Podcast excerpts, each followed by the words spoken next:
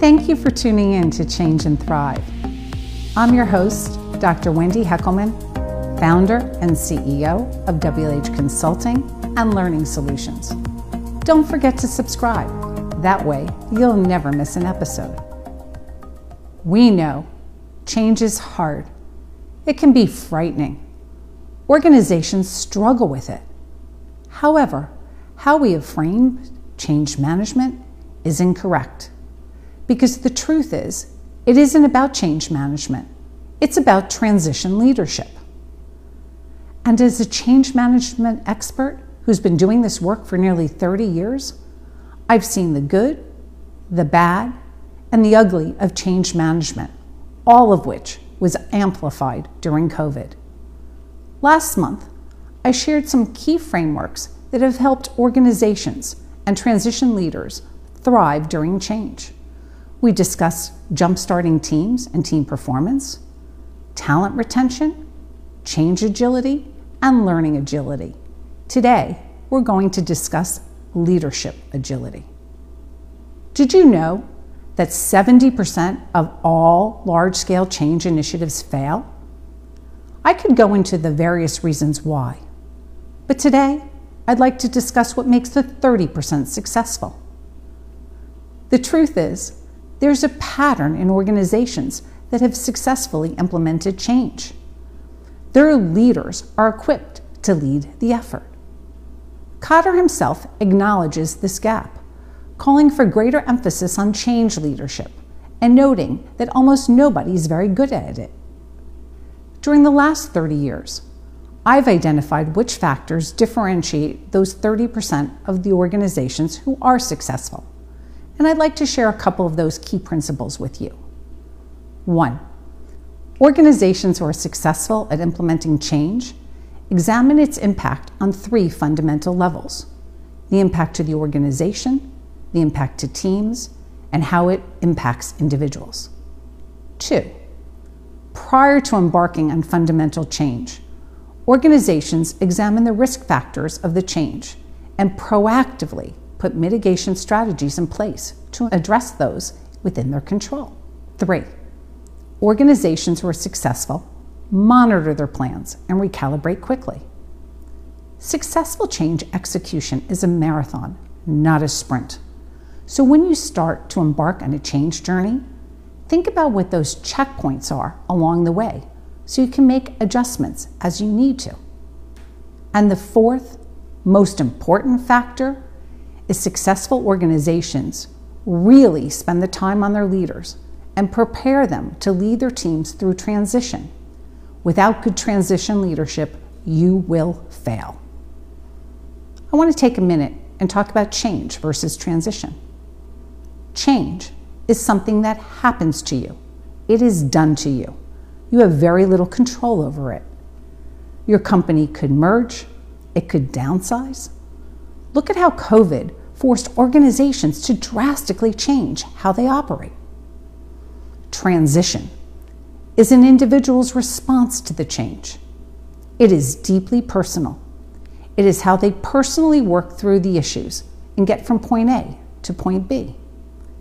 And it is the leaders who play the pivotal role in guiding their teams, shepherding them, and helping them to understand what is happening and what the change means and what they have to do to get to the other side.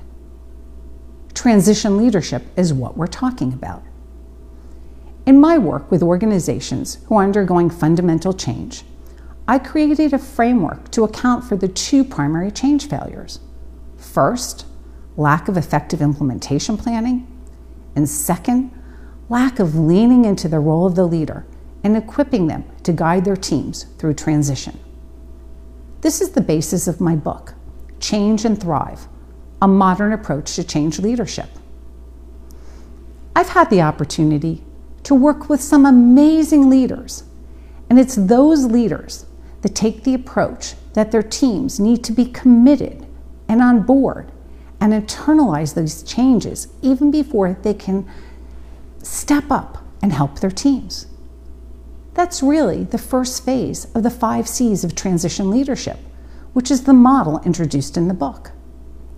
For example, My team and I were working with an organization last year during the pandemic that was going through a fundamental transformation of their commercial model. We guided this leader to rally his direct reports and spend the time via Zoom ensuring that each of the leaders understood the why behind the transformation, committed it to it, and could articulate it to their people. That was really the first step along the road to successful change. Commit to owning the change and preparing to lead. The second piece of the 5 C's model is construct. As you undergo any type of change, there are risks. There are risks to your people, there are risks to your customers. So, in the case of the transformation, we worked with this leader to engage his team to identify the most important risks which were under their control. And they developed mitigation strategies to shepherd and lead their teams through the transition. That's where the proper planning comes in. The third C is about creating high performing teams to deliver results. One of the things we find far too often is leaders are not allowed the time to work with their teams, or they see it as a one and done. During a fundamental organizational change, as in the case of the transformation, there is often a new composition of leaders and new team members. Leaders need to guide their teams through the transition process. They need to align around the vision and what the strategy means to their work. But you also need to get these teams up and running quickly so they can start to perform. So it's not only what they have to do.